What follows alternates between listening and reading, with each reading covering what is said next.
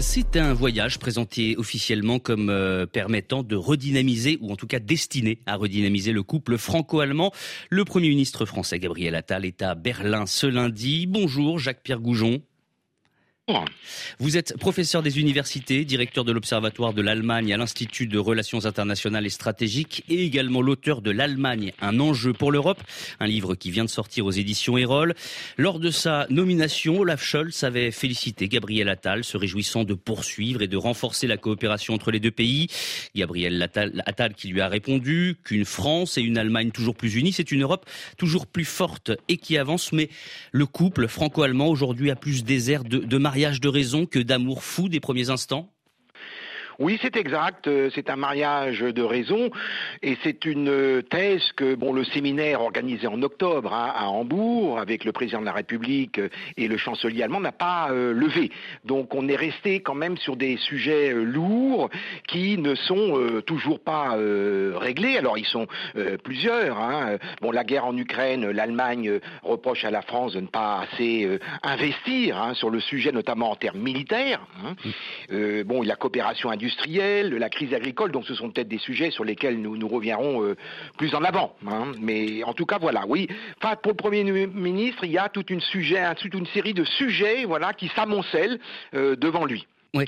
Euh, dernier désaccord en date, on va revenir, hein, vous le disiez, sur les, principaux points de désaccord entre Paris et Berlin. Euh, le, le, projet d'accord commercial controversé entre l'Union européenne et les pays latino-américains du Mercosur. La France est contre, notamment au regard de la dernière crise du monde agricole. Berlin compte sur ses exportations, voit cet accord d'un bon œil. Les deux pays n'ont pas les mêmes intérêts. Comment trouver dans ces conditions un terrain d'entente?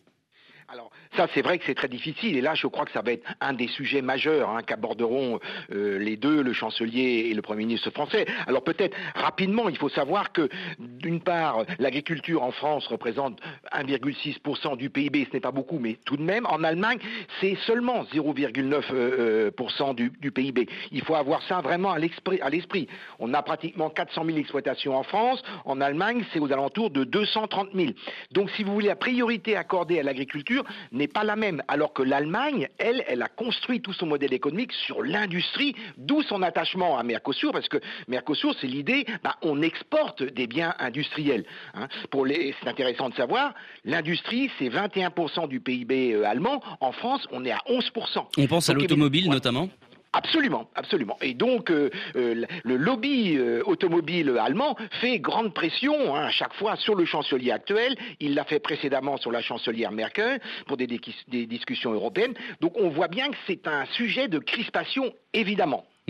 Et puis il y a la question de l'énergie, du marché de l'électricité, question cruciale pour les entreprises et les ménages européens. Comment Berlin et Paris, qui ont des modèles très différents, voire on pourrait le dire complètement opposés en matière énergétique, peuvent mhm. parvenir à s'entendre?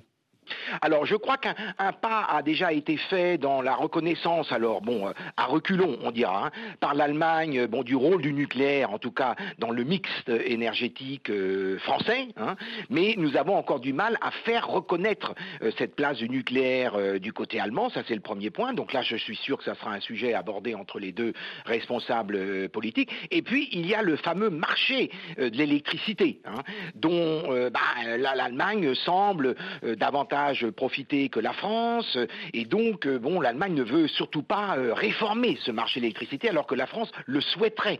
Bon, donc on voit bien que là aussi euh, c'est un sujet qu'il faut vraiment aborder. Et vous savez, des sujets économiques de cette importance, ça ne peut pas être traité par les ministres de l'économie ou des finances, même simplement. Ça doit monter au niveau chancelier, président de la République, voire Premier ministre, même si ça se passe entre chancelier et président quand même. Hein. Hum.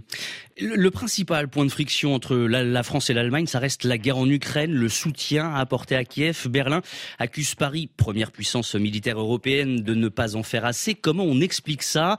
La guerre en Ukraine a mis au jour des visions différentes des, deux pays sur le sujet? Alors, disons que d'abord, L'Allemagne a été surprise par euh, l'attitude de la France au début de la crise, considérant que ben voilà, il fallait, euh, enfin la France, hein, qu'il fallait parler euh, davantage à Poutine, qu'il fallait faire attention, alors que pour l'Allemagne, évidemment, c'est davantage proche de ses frontières, même si ce n'est pas immédiatement à ses frontières. Donc la perception en Allemagne est autre, la menace est plus grande. L'Allemagne a aussi un lien beaucoup plus étroit avec les pays baltes, qui eux se sentent beaucoup menacée. Et donc, il faut quand même savoir que l'Allemagne est le deuxième fournisseur militaire pour Kiev après les États-Unis. 17 milliards d'euros, c'est quand même considérable. Et du coup, euh, bah, le chancelier considère que la France euh, n'en fait peut-être pas euh, assez. Et donc, on parle en Allemagne de seulement 540 millions d'euros. Bon, le, chiffre est sans doute sous-estimé, hein, puisqu'un rapport du Sénat parle de 3 milliards d'armes fournies par la France. Mais vous voyez, même si on prend 3 milliards, entre 3 milliards pour la France et 17 milliards pour l'Allemagne, 3 bah, milliards pour la Pologne voilà, absolument. Euh, 17 milliards pour l'Allemagne. La, pour Donc l'Allemagne considère que là, euh, euh, c'est un peu euh, inégal, voilà. Hein, et donc aimerait un engagement français plus marqué. Hum.